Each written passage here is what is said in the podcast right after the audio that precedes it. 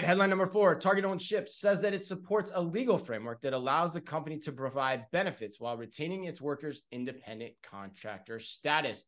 According to Grocery Dive, the portable benefits portaful and portaful portable benefits model has gig companies provide funds that workers have the option to put towards benefits of their choice, meaning that benefits are tied to an individual worker rather than to a company.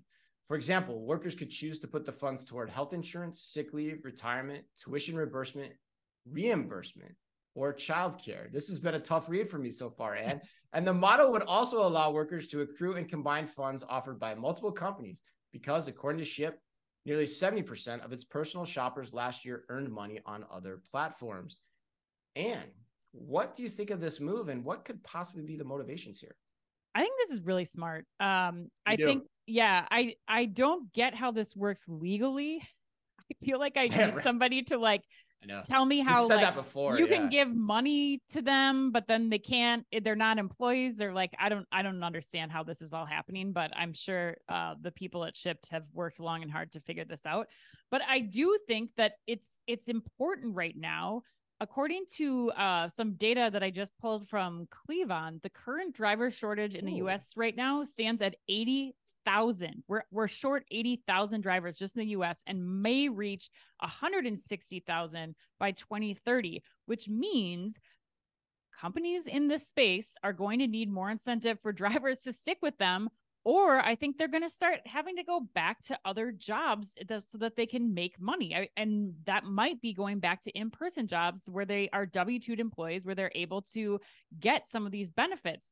And I think that, you know, especially as we're hearing them add more responsibilities for drivers. Like Uber announced this week that it's essentially just stealing the DoubleDash platform that DoorDash has been doing for a long time. So now once you order something from Uber Eats, you can add on other items and it's not that is not beneficial for the drivers. It, it essentially means less money for them because it's multiple trips. They have to wait for food to get delivered. They have to go to another place. Like there's there's a lot of downtime for those drivers where they're not making money. And so i think that in order to keep them driving to keep them on the road to make this profitable for those drivers and something that those drivers will want to do you're going to need other incentives like the benefits platform beyond just I can work whenever I want to because I, I just I don't think that that's enough anymore. I think the more that they're being asked to do, the less money they're actually making from doing these types of things. But what what do you think? Are you yeah, that's interesting. I mean, I think I, I think I agree with some of what you said, and then disagree slightly on some of the other points. Like, I don't, I don't think this is like a,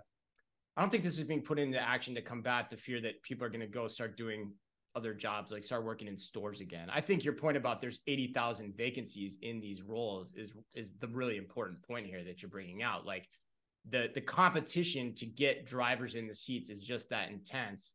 Right. And so Shipt is using this as a point of differentiation against Uber, DoorDash, name your third party delivery service, Instacart. Right. Um, you know, you've got to throw into that equation too to, and so they're just trying to differentiate themselves against that. I think. I mean, at, at its most base level, that's what's going on here, in my opinion. The other comment I would have though is like, why the motivation? What's the motivation for Shipt doing this? We talk about this on the head. We talked about this. We talk about this a lot. Like whenever you read the headline, you have to think about what is the motivation behind them putting this into market too. Yeah. Um. So yeah, it sounds altruistic for the gig worker. It gives kind of the expect more, pay less that you'd expect for Target to ship to go to the worker, that kind of thing. But I also wonder, Anne, if it's a signal that the competitive dynamics are tough at Shipt. You know, is Shipt struggling? Do they need this point of differentiation to c- continue to compete? Because it's an interesting play in that regard. And also, you got to look at what else is happening. Chief business officer at Shipt just went to competitor Walmart local mm-hmm. as well. So you got to wonder what's all at play here. But you know, it's a smartly branded way to try to carve out a differentiating niche in the marketplace, I would say.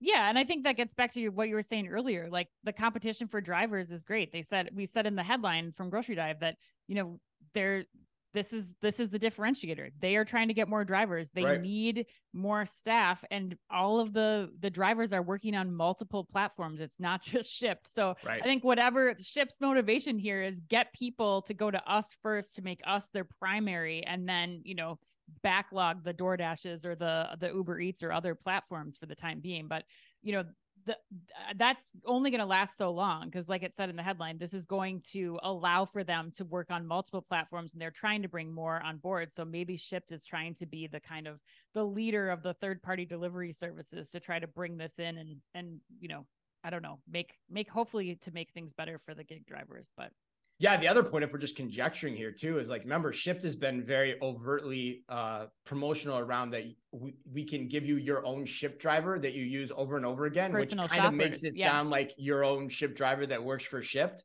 So who knows what the motivation here is? Are they feeling pressure on that? How important is that program to Shipt's long-term sustainability as well? Yeah. Like God knows there's a lot here to unpack that's going to be fascinating to watch.